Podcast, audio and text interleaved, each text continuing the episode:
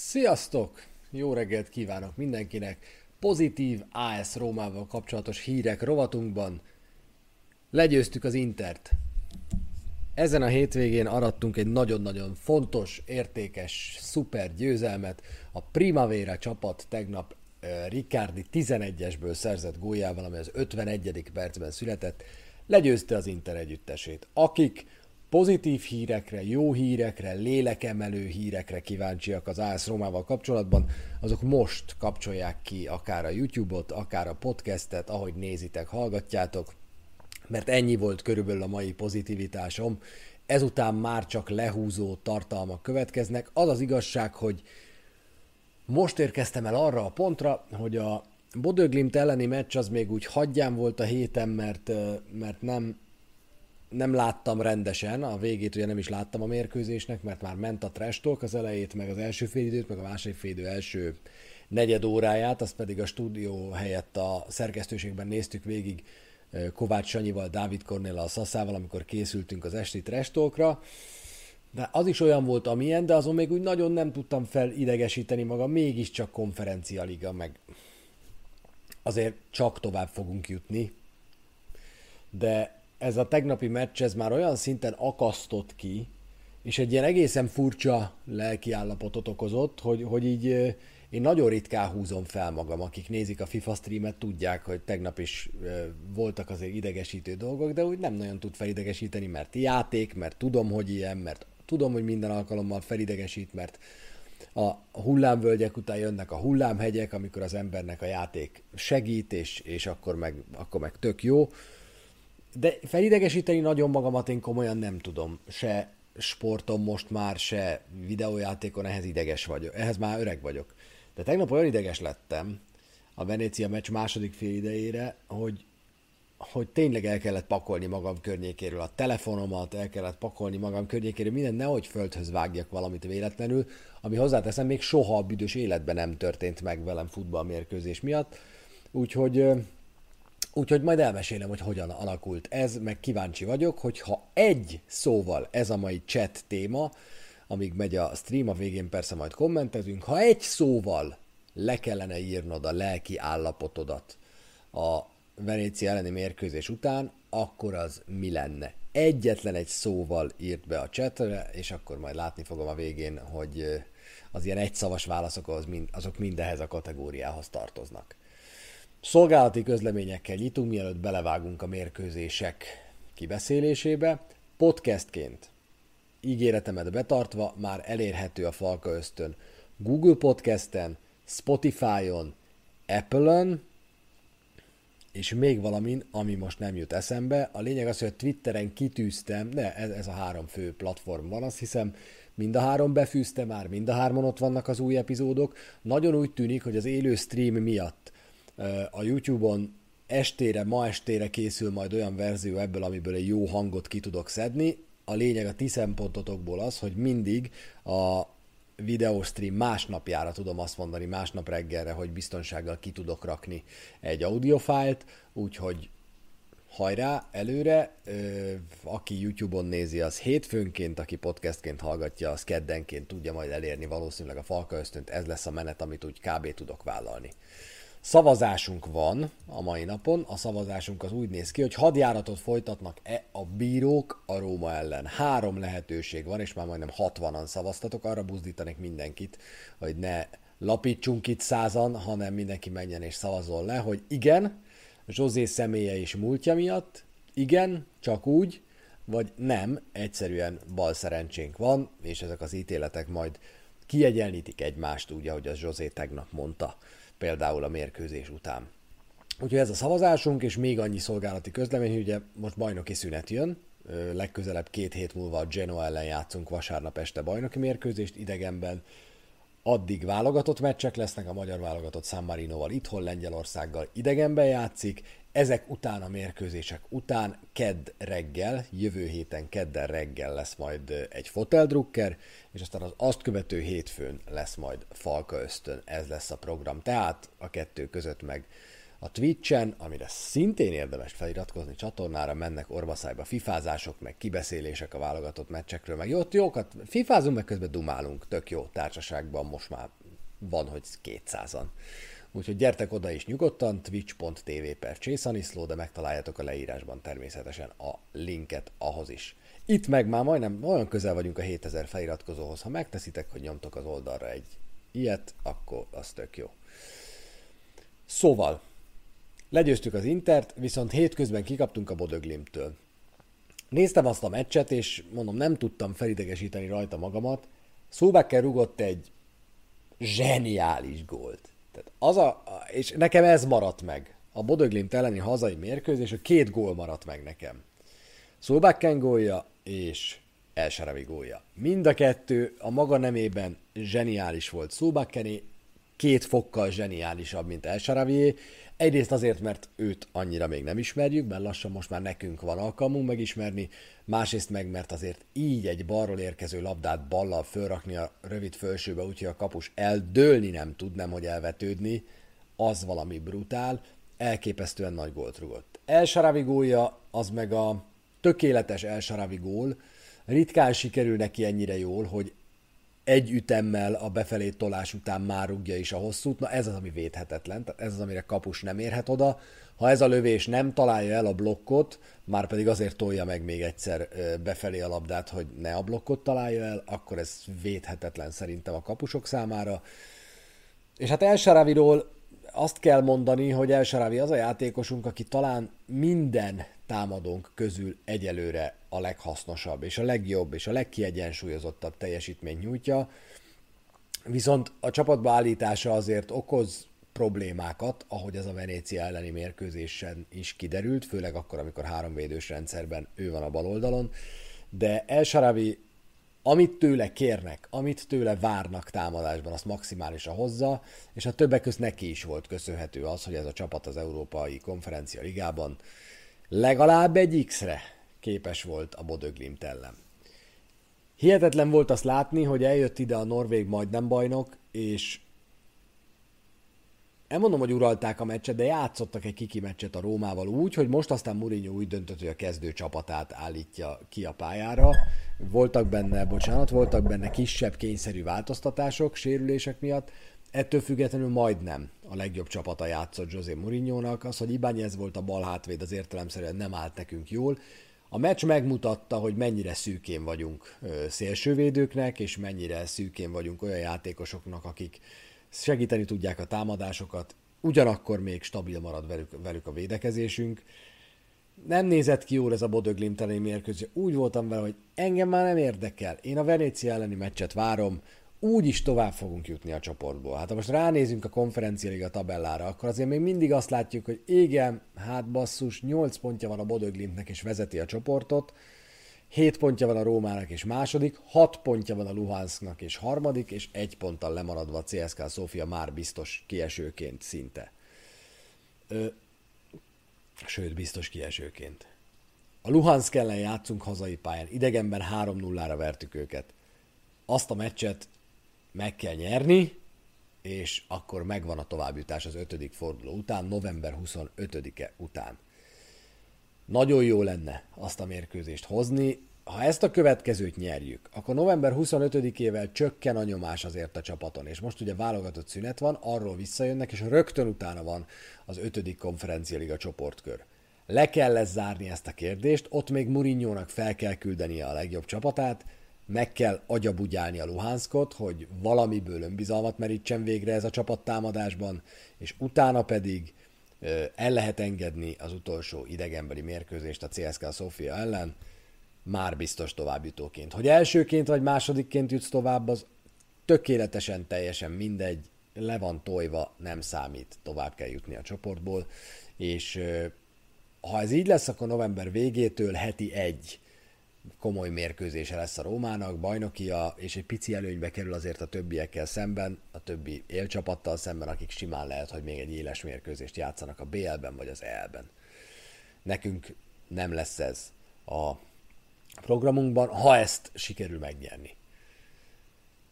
Ezzel együtt azért csalódás. Én azt gondoltam, hogy négy forduló után ez a csapat már a konferencia ligát azt így maga mögött hagyja, és, és szépen tud koncentrálni a szériára. Nem így történt. Térjünk át a Venécia elleni mérkőzésre, mert a Venécia elleni mérkőzés sokkal fontosabb volt a csapat számára szerintem, mint ez a konferencia találkozó. Kiesett a zsebünkből pár százezer euró azzal, hogy nem sikerült a norvégokat hazai pályán is legyőzni, hiszen ugye a konferencia ligában is mérkőzésenként pont pénzt kapnak a csapatok. De sokkal fontosabb volt ennél, hogy helyre tegyük magunkat Velencében. Fontos és izgalmas kérdések voltak a Venécia elleni mérkőzés előtt. Az egyik az a három védő vagy négy védő, egy csatár vagy két csatár kérdése, és végül is José Mourinho három védő mellett döntött, megbocsájtott Kumbullának, aki először kezdhetett bajnoki mérkőzésen, és lehetőséget adott elő Somurodovnak a bizonyításra. Hogy mennyire volt ez kényszerű változtatás, vagy mennyire akarta ezt Mourinho, azt nem tudtuk meg. Amit megtudtunk, az az, hogy mind a két bal hátvédünk megsérült. Vinya nem szakadást szenvedett, hanem húzódást, combizom húzódást szenvedett, comb közelítő húzódást szenvedett. Valószínű, hogy ő a Genoa elleni mérkőzésen már játszhat, de legalább nem utazik el a válogatottal uh, Uruguayba, úgyhogy ő Olaszországban marad, és legalább pihenhet egy picit. Calafiori az utolsó pillanatokban esett ki a csapatból, és akkor egy érdekes döntést kellett hoznia a Murinyónak, amiről az előző napi sajtótájékoztatón beszélt is, hogy vajon Tripi lesz-e a balhátvéd, aki nem balhátvéd szintén, de ha nagyon kell tud balhátvédet játszani, Ibányez megy a balszélre, ugyanúgy balszélre védekezni, ugyanúgy, mint, mint ahogy tette azt a Bodöglimt ellen, de az igazából nem jött be, mert ez nem az ő pozíciója vagy pedig átalakítja a csapatot. És én inkább azt gondolom, hogy ez egy kényszerű változtatás volt, hogy akkor oké, okay, akkor legyen három védő, nézzük meg, hogy így mit tudunk. Kumbula bekerült Mancini és Ibányez mellé, a jobb oldalon Karsdorp, a bal oldalon El Sharavi játszott, de azért El Sharavi nagyon gyakran ment előre, középre, és zárkózott Somorodov és Ébrahim mellé, elől pedig két csatár szerepelt. Hát érdekes. Érdekes lett a mérkőzés képe mert és majd a végén térjünk vissza arra, hogy mennyire jött be a három védő, meg mennyire jött be a két csatár. Szerintem a végeredmény alapján elég egyértelmű, hogy melyik változás üdvözlendő, melyik változás nem, és hogy lehet, hogy ennek a csapatnak 4-4-2-t kellene játszania. Egy jó, klasszikus, ütközős 4-4-2-t, tegnap láttam a West Ham meccset, és azt gondolom, hogy azzal a taktikával is azért még lehet, lehetne a szériában alakítani. Több dimenzió nagyon sokat beszéltünk erről, hogy egydimenziós a Róma. Én azt gondolom, hogy alakul ez a második dimenzió, az mi, ami egyértelműen a háromvédős, két csatáros játék felé mutat, de még nagyon nem állunk rá készen, és ezt bebizonyította a Venécia elleni meccs. Velencében eleve nekünk elég fura, rossz emlékeink vannak. 1999. februárjában 3-1-re kaptunk ki, és a végén akkor a szezonban ötödik helyen végzett a Róma. Akkor még egészen más jellegű problémáink voltak, akkor még Totti, Del Vecchio, Paolo Sergio 42 gólt szerzett, több mint 40 gólt szerzett a szezonban együtt ez a három játékos a szériában.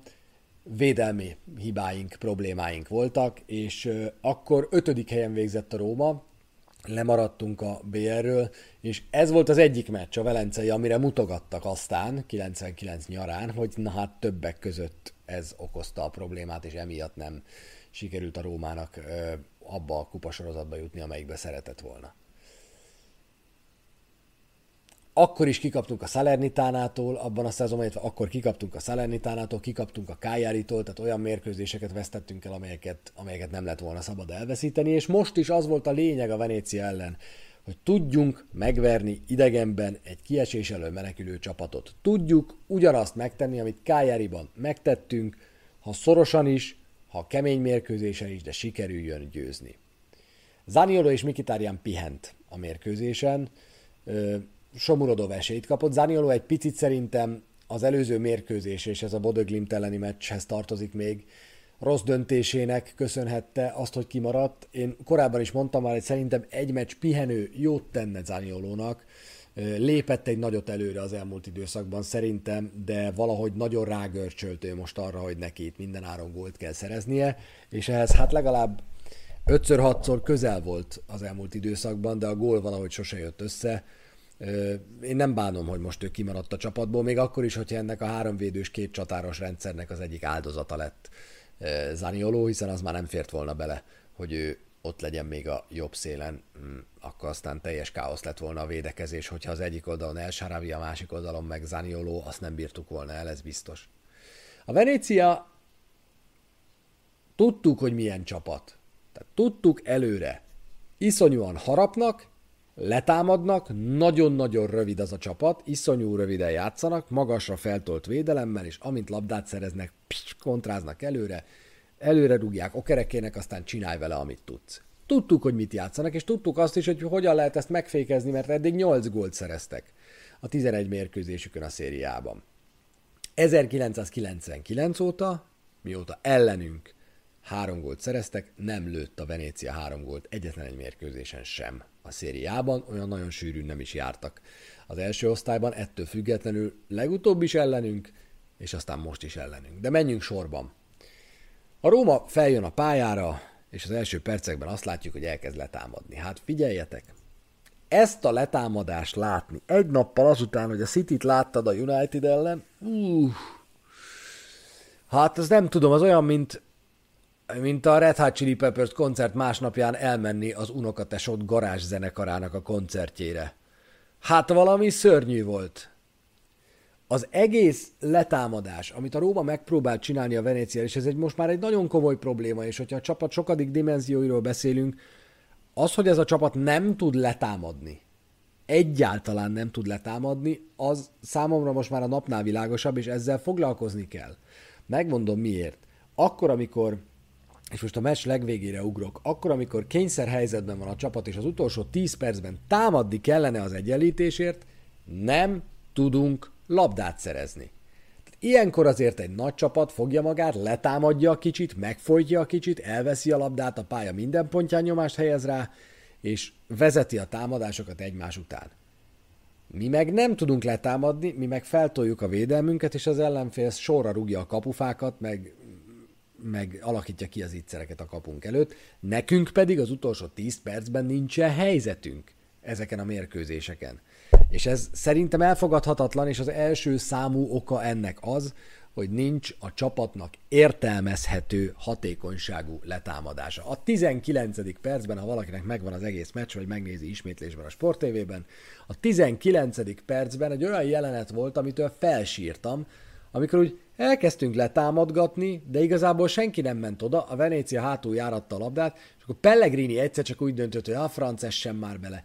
És elindult, és kivágott egy teljesen fölösleges sprintet, elégetett 150 kalóriát, amitől aztán kevesebb energiája marad a mérkőzésre, úgy, hogy teljesen rendszertelenül, magányosan futott egy óriásit, hogy ő, ő letámad, de hát két passzal természetesen, vagy egyel kijátszották, mert nem csatlakoztak hozzá a többiek a letámadásnál. Elevene Pellegrini támadjon le, ezt szeretném kérni. Elsősorban, másodszorban meg azt, hogy oké, okay, hogy még szokjuk ezt a két csatáros játékot, de két csatára már le lehet támadni. Két csatára már le kell támadni, és nem mondja nekem senki, hogy ettől a Venéciától nem lehetett volna elvenni a labdát, nincs letámadás ennek a csapatnak. És azt az első percekben, most visszaugrok az elejére, és láttuk már, hogy nincsen ennek a csapatnak letámadása nem elég hatékony. Volt viszont egy fölösleges falt, a saját 16-osunk előterében, és a harmadik percben ebből meg is szerezte a vezetést a Genoa. A Genoa, Frász. Na, Freud. Meg is szerezte a vezetést a Venécia. Hát, hogy Káldarával mit akartunk csinálni ebben a helyzetben, azt nem tudom. Mourinho a meccs után viszont elmondta, hogy ez a három hiba volt a mérkőzésen, ez volt az egyik. Az előző napon gyakorolta az edzéseken a csapat a rögzített helyzeteket, ezeket az ellenfelek rögzített helyzeteit. Az, hogy ezekből a helyzetekből kapunk egy ilyen óvodás gólt, az szörnyű. Én nézegettem Rui Patricio felelősségét is, szerintem nem tehetett erről a portugál egyáltalán. Furcsán dőlt el, de nagyon furcsa volt az a lövés Káldarától. Szerintem nem számított arra, hogyha Cristante és Mancini körbeveszik, közreveszik Káldárát, akkor ebből egy tulajdonképpen ennyire tiszta, sima lövés lesz. És erre nem is számíthatott. Itt a védőknek takarítani kellett volna, és ezt nem tették meg. Harmadik perc, 1-0. Na de mondom, semmi baj. Azért ez csak a Venécia, rúgtak egy gólt az elején, még egy kicsit talán meg is zavarodnak tőle. És ez is történik. A hatodik percben kapunk egy 11-est. Én nem értem ezt a vart, és nem is fogom, tehát ez a var most már Angliában nagyon pici a minta, de a hétvégi meccsek kapcsán, amiket néztem, azt látom, hogy Angliában már úgy viszonylag hatékony ez a dolog, hogy mennyi idő telik el a visszanézéssel, meddig keresgetjük a replay gombot, meddig keresgetjük a visszatekerést. Olaszországban ennek a 11-esnek a visszavonásához kettő perc kellett.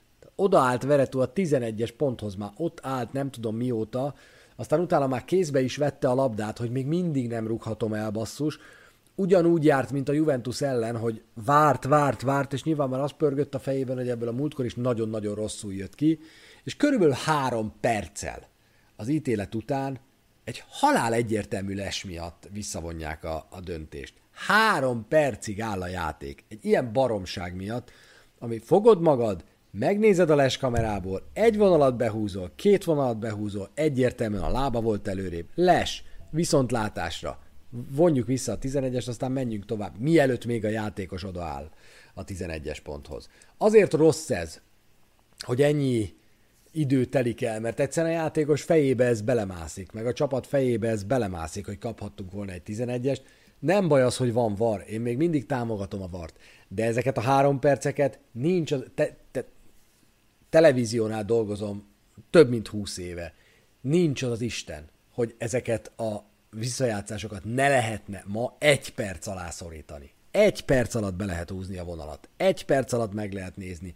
Egy profi lassító, egy EVSS, ahogy mondják, kettő másodperc alatt ott van annál a kockánál, amit látnod kell. Kettő másodperc alatt.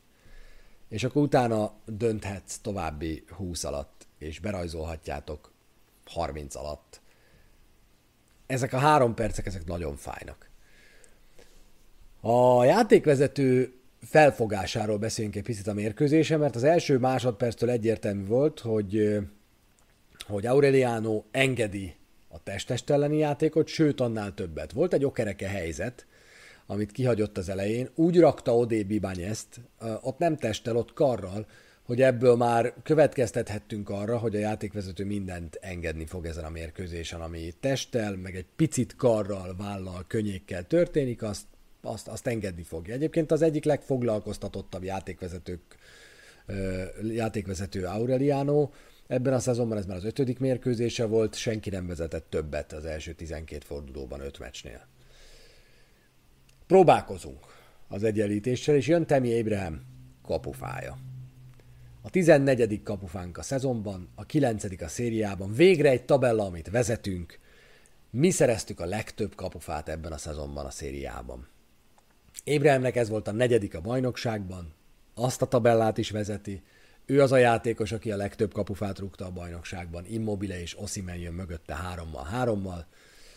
Nagyobb baj, nagyobb baj, hogy amikor emlékeztek, még a Jeko Temi Abraham összehasonlítást végeztük, és megnéztük, hogy mi az, amiben jobb Ébrem, és mi az, amiben rosszabb Ébrem, mint Jeko, és egyértelműen kijött, hogy előkészítésben rosszabb, befejezésben sokkal jobb.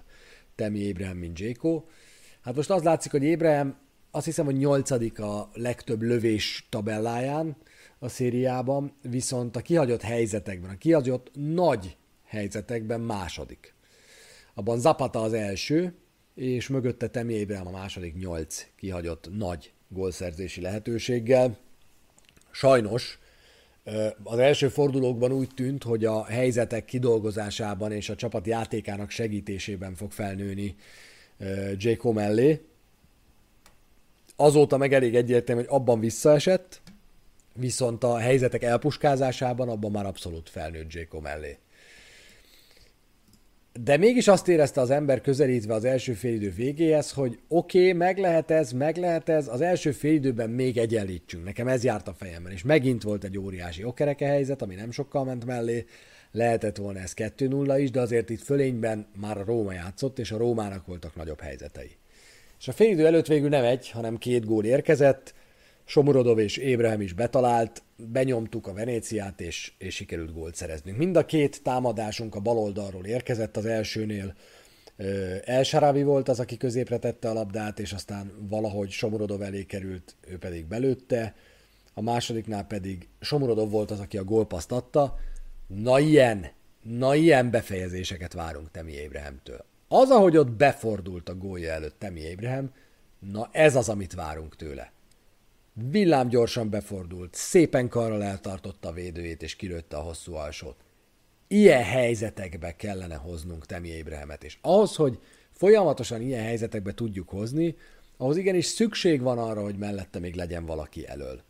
És tudom, hogy itt Somorodov adta a gólpaszt, egyébként már a harmadikat ebben a szezonban a szériában, és ezzel a szériá élmezőnyéhez tartozik Somorodov. Barella 5 gólpasszal vezeti ezt a tabellát. Tudom, hogy Somrodov itt a szélen volt. Mégis fontos, hogy az ellenfél két csatára készül, hogy Elsaravi zárkózik mellé, más esetekben Somorodov zárkózik mellé, és Ébremnek egy picivel több helye van. Egy az egyben marad végre a 16-oson belül a védőjével.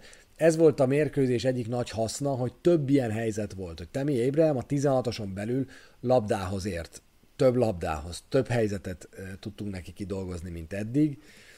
Valahogy folyékonyabb volt a Róma támadójátéka ezen a mérkőzésen. Ez talán az egyetlen pozitívum, amit erről a meccsről el lehet mondani. A második félidőben volt egy csomó pillanat, amire úgy tekinthetünk, hogy alakulhatott volna másképp is.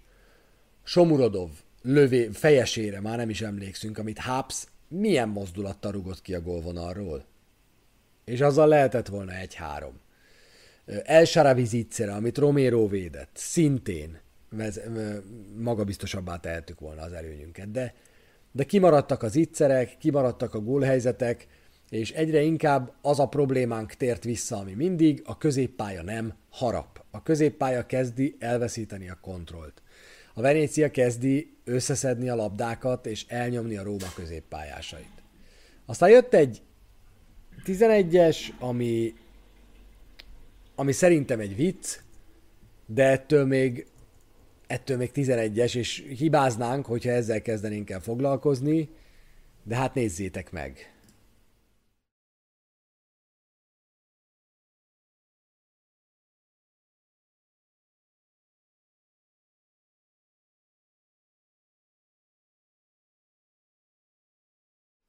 Szóval azért az ember megnézi kétszer ezt a jelenetet és arra gondol, hogy Ibányezt meglökik a levegőben, az elég egyértelmű. Ibányez az, aki függőlegesen ugrik fel, ahogy azt egy védőnek engedik, a támadó meg jön, beleugrik, és aztán Ibányezt odébb teszi. Lehet azt mondani, hogy könnyen adta magát, de ha löktek már meg levegőben, akár kosarazol, kézilabdázol, focizol, bármi, pontosan tudod, hogy ott nem, abban a pillanatban, hogy a levegőbe felugorva löknek meg, ott te nem kontrollálod a testet, ott nem te adod el az esést, ott nincs hogy könnyen adod magad, hát a levegőben vagy, nem tudod nem könnyen adni magad, mert egy tehetetlen testhelyzetben vagy. Ott mindenképpen odébb fognak rakni, ha egy picit is megtolnak, ezért szokás ezt a mezőnyben mindig lefújni.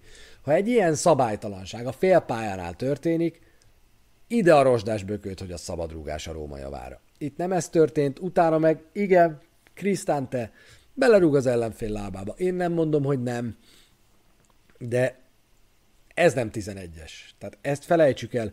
Ennél ezerszer durvább volt a Pellegrini eset, meg Pellegrini legalább szembe indulhatott volna a kapuval, ha ott elpöcköli a labdát. Itt a srác a kapunak háttalálva küzd a labdáért. Nálam még az is kérdéses, hogy előtte nem ő szabálytalankodott-e, megadja a játékvezető a 11-est, ami azért fáj nekem, és ezt elmondtam este az Inter Milán mérkőzésen is, mert egy valamiben következetes az olasz játékvezetés, hogyha a játékvezető a pályán egy ilyen döntést hoz, azt már nem veszik el.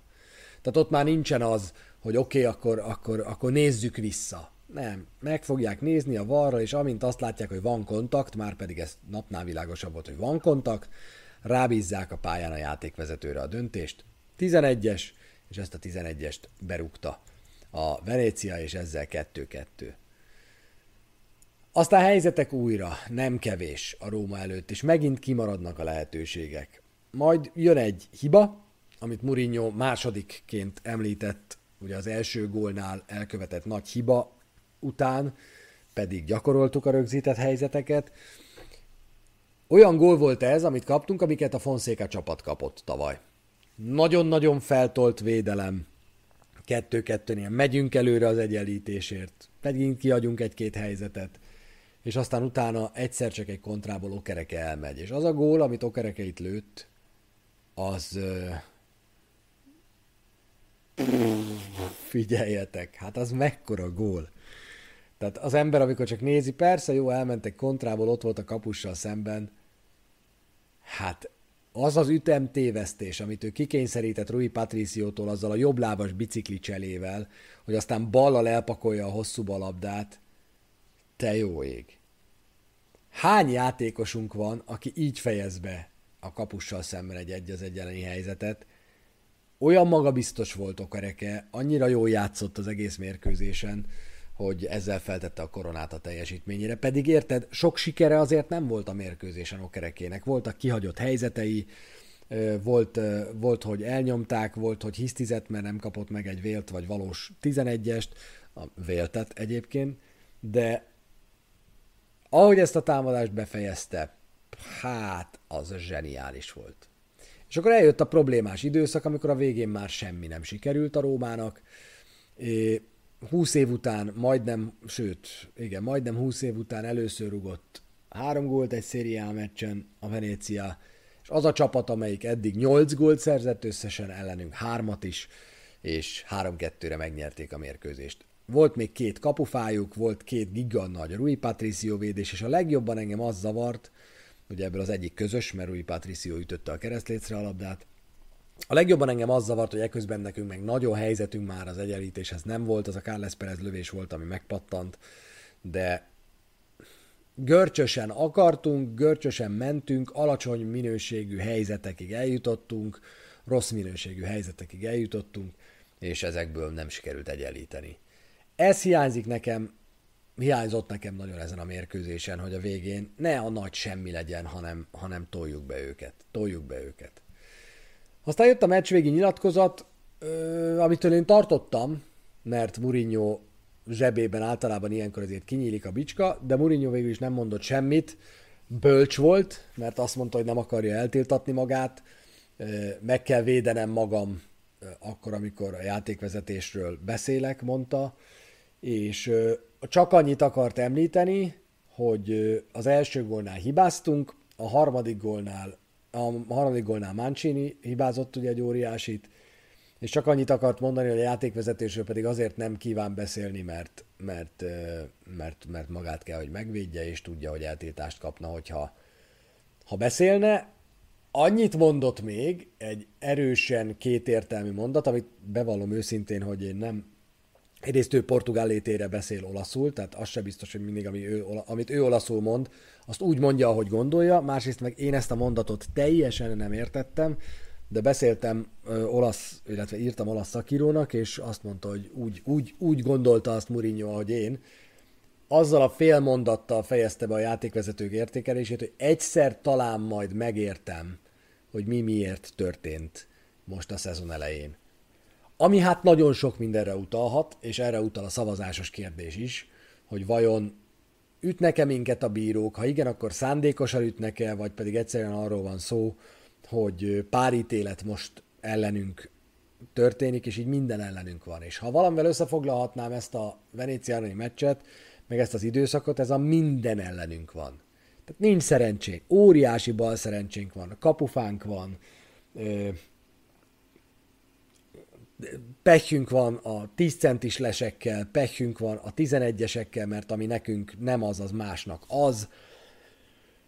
Minden, minden, minden ellenünk van most. És nem szabad, valahogy nem szabad megtörni a csapatnak, nem szabad megtörni Murinyónak, és nem hiszem, hogy a bizalomnak meg kellene törnie Murinyóval szemben.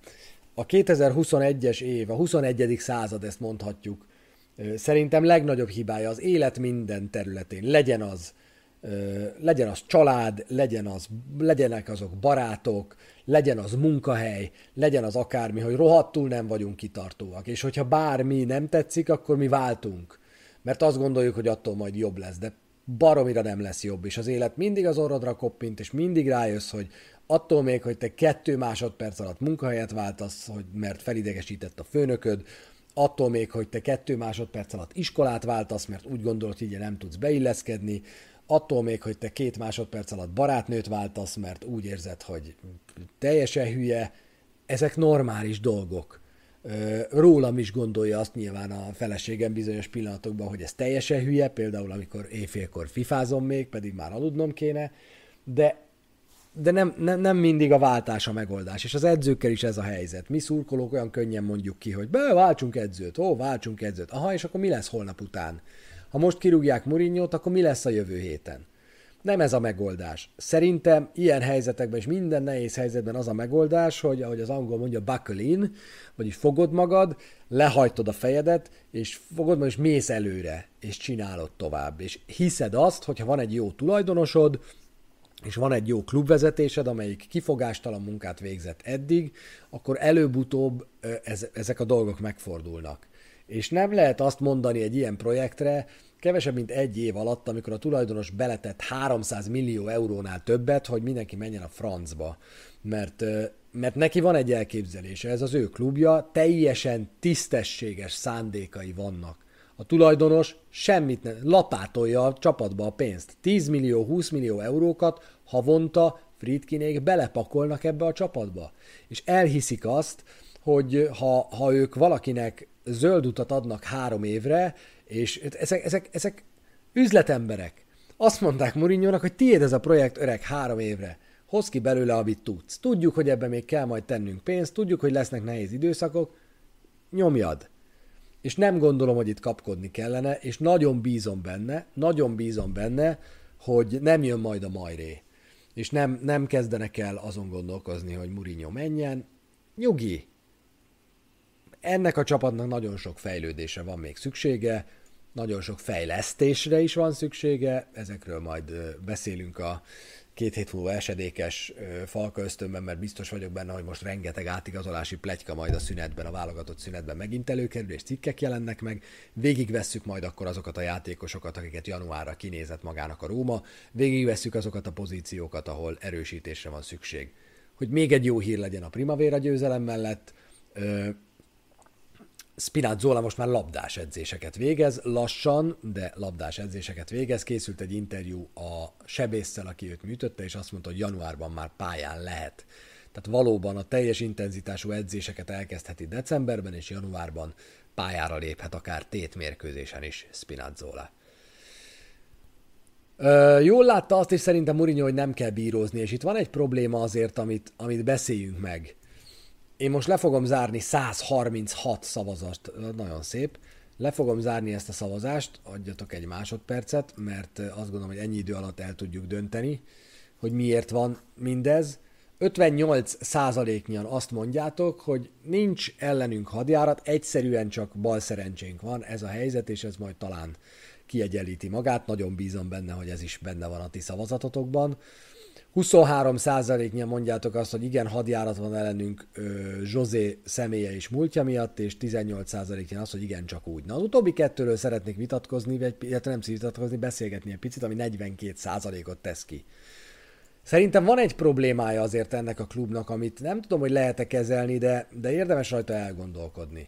Sajnos az olasz futball az egy olyan belterjes fos, ahol Szükséged van arra, hogy legyenek olyan emberek a klubnál, akiknek hatalmas befolyásuk van az olasz belső körökben arra, hogy mi történik. Bíróküldéssel mi történik, eltiltásokkal mi történik, diplomácia, ezt úgy hívják.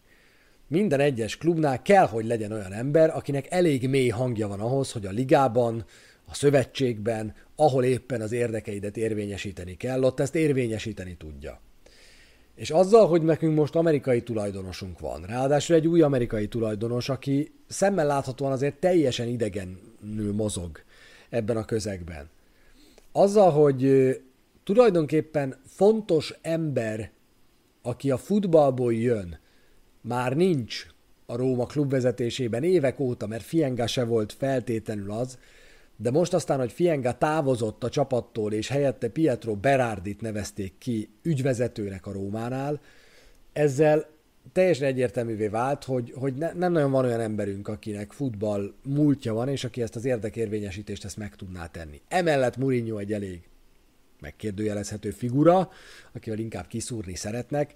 Szóval nem érzem azt, hogy meg lenne a csapatnál az a védőburok, az a védő páncél a vezetőségben, ami meg tudná védeni a Rómát attól, hogy egyes emberek Mourinho elleni személyes hadjáratot folytassanak az olasz futball vezetésében. És én nem azt mondom, hogy ez történik, mert ennyire végképp nem látok bele több mint ezer kilométerről, abban, hogy mi történik Rómában, de de azért ezen szerintem érdemes elgondolkozni, hogy nincsen már egy szabatinink, nincsen, mm, nincsen olyan emberünk, aki, aki, aki foghatná és bemenne, és az asztalra vágna a ligában, hogy na ezt már nem tűrjük el, és cikkek tizeit fogjuk megjelentetni veletek kapcsolatban, és, és nagyon guztustalanul megyünk majd nektek a sajtóban. Sose volt túlságosan erős a Róma ebben, de most egyszerűen azokat a személyeket se látom a klub környékén, akik ezt megtennék. És ez, ez szörnyű, hogy ez befolyással lehet arra, hogy egy csapattal mi történik, az, hogy egy tisztességes üzletpolitikát akarsz folytatni, különösebb diplomácia nélkül, és elhiszed azt, hogy jól fognak bánni veled, de sajnos az élsportban mindenhol erre szükség van, Magyarországon is, mindenhol erre szükség van, hogy időnként az asztalra verjél. Amikor én a Fradinál dolgoztam még régen, akkor pontosan láttam, hogy kik voltak azok az emberek, és mikor csaptak az asztalra, és mondták azt, hogy na eddig és ne tovább, és nem merjétek eltiltani, és általában ezek sikerrel is jártak. Tudnia kell egy klubnak nyomást gyakorolni megfelelő pillanatokban a ligára és a szövetségre, nagyon nem látom azt, hogy ennek akár a lehetősége is meg lenne Rómában. Akár tanácsadó szerepkörbe, egy, egy erős embert kellene hozni, szerintem, aki, aki, aki, erre képes, aki erre képes, hogy a klub érdekeit érvényesítse. Icipicit a mások életéről. Inter Milán, hú, de jó mérkőzés volt, de, de rohadt jó meccs volt, és Twitch-en, twitch.tv per Csészaniszló, végignéztük a meccset, és közben dumáltunk miközben, miközben a mérkőzést néztük közösen. Nagyon jó hangulatban beszélgettünk róla. Iszonyú érdekes meccs volt. Egy 11-es góllal, meg egy öngóllal, egy kihagyott 11-essel, egy sokkal jobb Interrel, de a végére feltámadó Milánnal, amelyik Salamakers kapufája révén meg is nyerhette volna a meccset. Én X-et tippeltem a mérkőzés előtt, és aztán végül ez bejött mert, mert tudtam, hogy mind a két csapat itt kaparni fog a győzelemért, és tudtam, hogy ez nem egy rossz 0-0 lesz, ami meglepett a végén, az a Milán feltámadása volt. Tonáli szerintem fantasztikusan játszott, a Tonáli Barella csatát szerintem Tonáli nyerte, viszont Csalhanolu valószínűtlenül jó volt az Interben, és nem csak azért, mert berúgta a 11-est, meg kiharcolta a 11-est, hanem egyébként is nagyon jó játszott. Lautaro volt a mérkőzés negatív hőse, aki hagyott 11-esével, Tatarusano meg a hőse, aki megfogta ezt az egyébként nem rossz 11-est. Úgyhogy Inter Milán 1-1, viszont győzött a Láció, viszont győzött a Juventus, és megérkeztek, meg is előztek már, és elköszöntünk a BL helyektől. Nagyon bízom benne, hogy még vissza fogunk kapaszkodni ezekbe a BL pozíciókba. Iszonyatosan sűrű a mezőny, és hogyha még egy-két váratlan bukta beesik, akkor ez a csapat könnyen a hetedik, nyolcadik hely környékén találhatja magát. Válogatott szünet jön. Négy olasz válogatott játékosunk van, Mancini, Pellegrini, Zaniolo és Cristante, mind a négyen ott lesznek Roberto Mancini keretében, aminek én nem örülök, de hát ez van. Aminek örülök, hogy Karsdorp nincs ott a holland válogatottban, így ő pihenhet, hogy Ibányez újra pihenhet, Nekik szerintem nagyon-nagyon szükségük van a pihenőre ott a védelemben. Veretú azt hiszem, hogy nincs a francia válogatottban, bár ebben most nem vagyok biztos, ezt nem néztem meg. Úgyhogy a legterheltebb játékosaink, és akiknek a formája visszaesett, Mikitárján kivételével, meg az olaszok kivételével nem lesznek válogatottban. Temi Abraham az angol válogatottban szerepel majd, de hát olyan ellenfeleik vannak, mint Albánia és San Marino, úgyhogy inkább abban bízom, Albánia, Inkább abban bízom, hogy önbizalmat meríthet és gólokat szerezhet Temi Ébrem. Ha van bármi pozitívum a Venécia elleni mérkőzésnek, az az, hogy, hogy, hogy a támadójátékunk az már azért valahogy elkezdett kinézni, és két óriási egyéni védelmi hiba eredményezte a Venécia két gólját, a harmadikat meg egy kamu 11-es.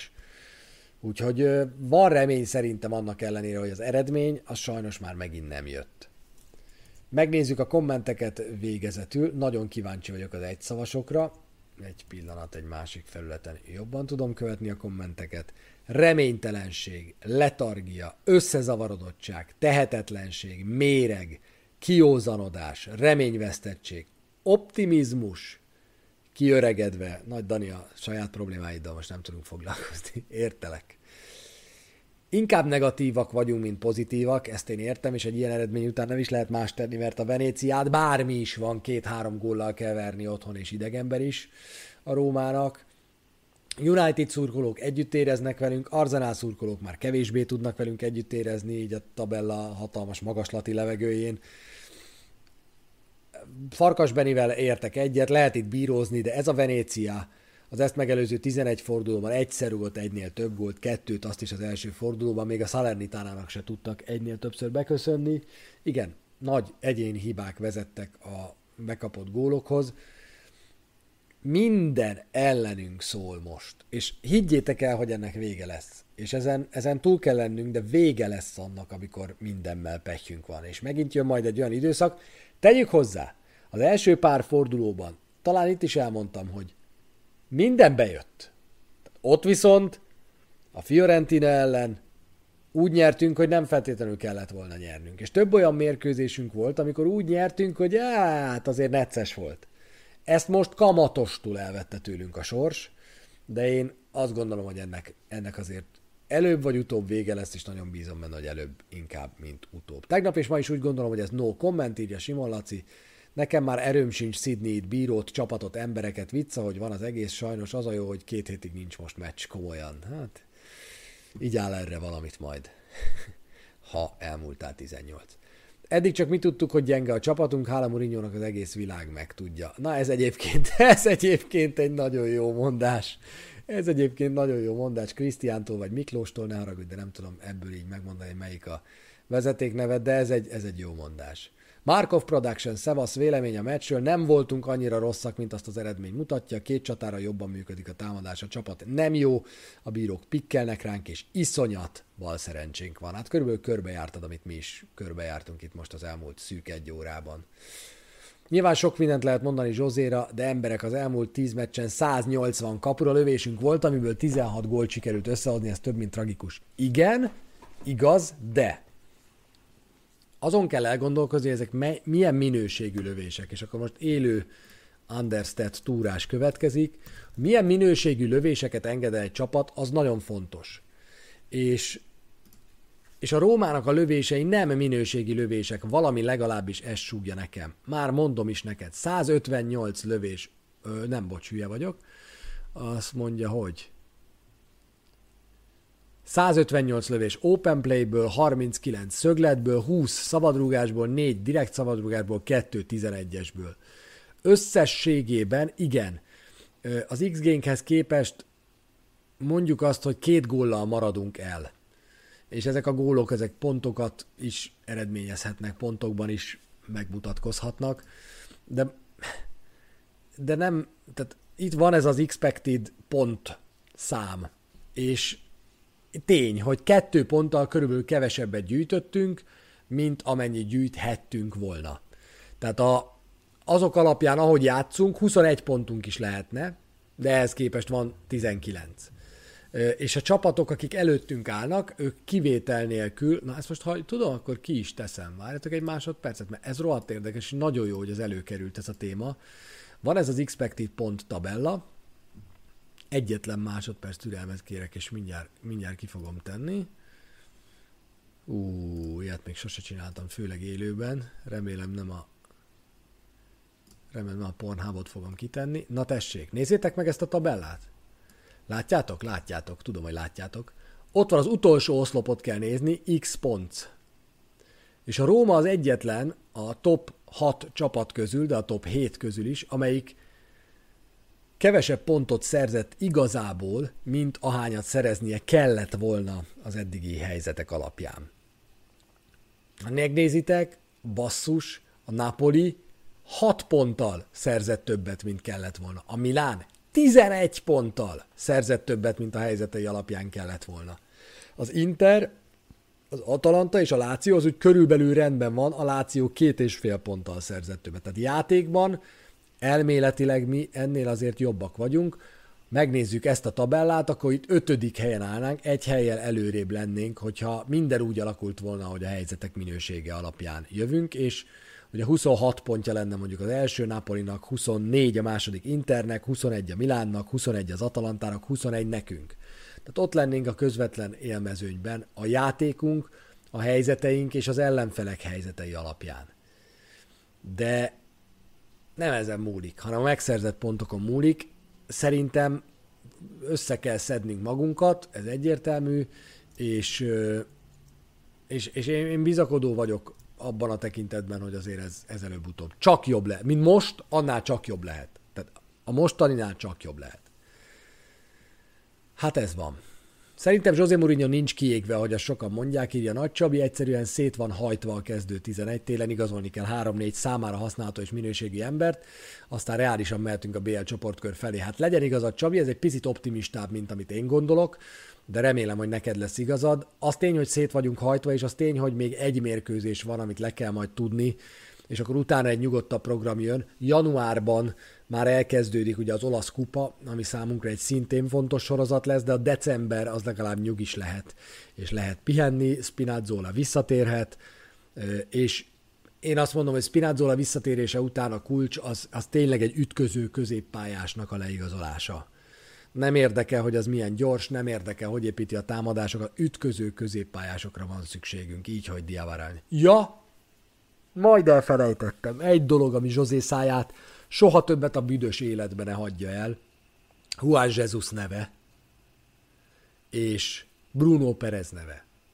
Tehát szerintem eddig über korrekt volt Mourinho a vezetőséggel. Azt mondani, hogy szűk a keret, és ebben a jelenlegi helyzetben ő Juan jesus és Bruno Perezt is tudná használni, na, erre tudnám Gáspár Lacit idézni, hogy mennyi haza magadnak. Tehát ne szövegeljél neked, tehát ezt ne kezdjük el. Ezt ne kezdjük visszasírni, mert ez az első olyan nyilatkozat a Mourinho-nak szerintem, amire reálisan így csinált Tiago Pinto, hogy na azért ezt, ezt most már hagyjuk, mert ezt viszont megbeszéltük. Úgyhogy ezt, ezt, ezt hagyjuk abba. A Milán esetében ez a statisztika, elmondtam végig, szerintem azóta már, hogy beírtad, 11 ponttal szereztek többet, mint a helyzetük alapján kellett volna, de mondom még egyszer, hogy a, ezek a statisztikák azért eltérhetnek, ezek az XG statok, viszont az Understat az egyik legmegbízhatóbb ebből a helyzet, ebből a szempontból.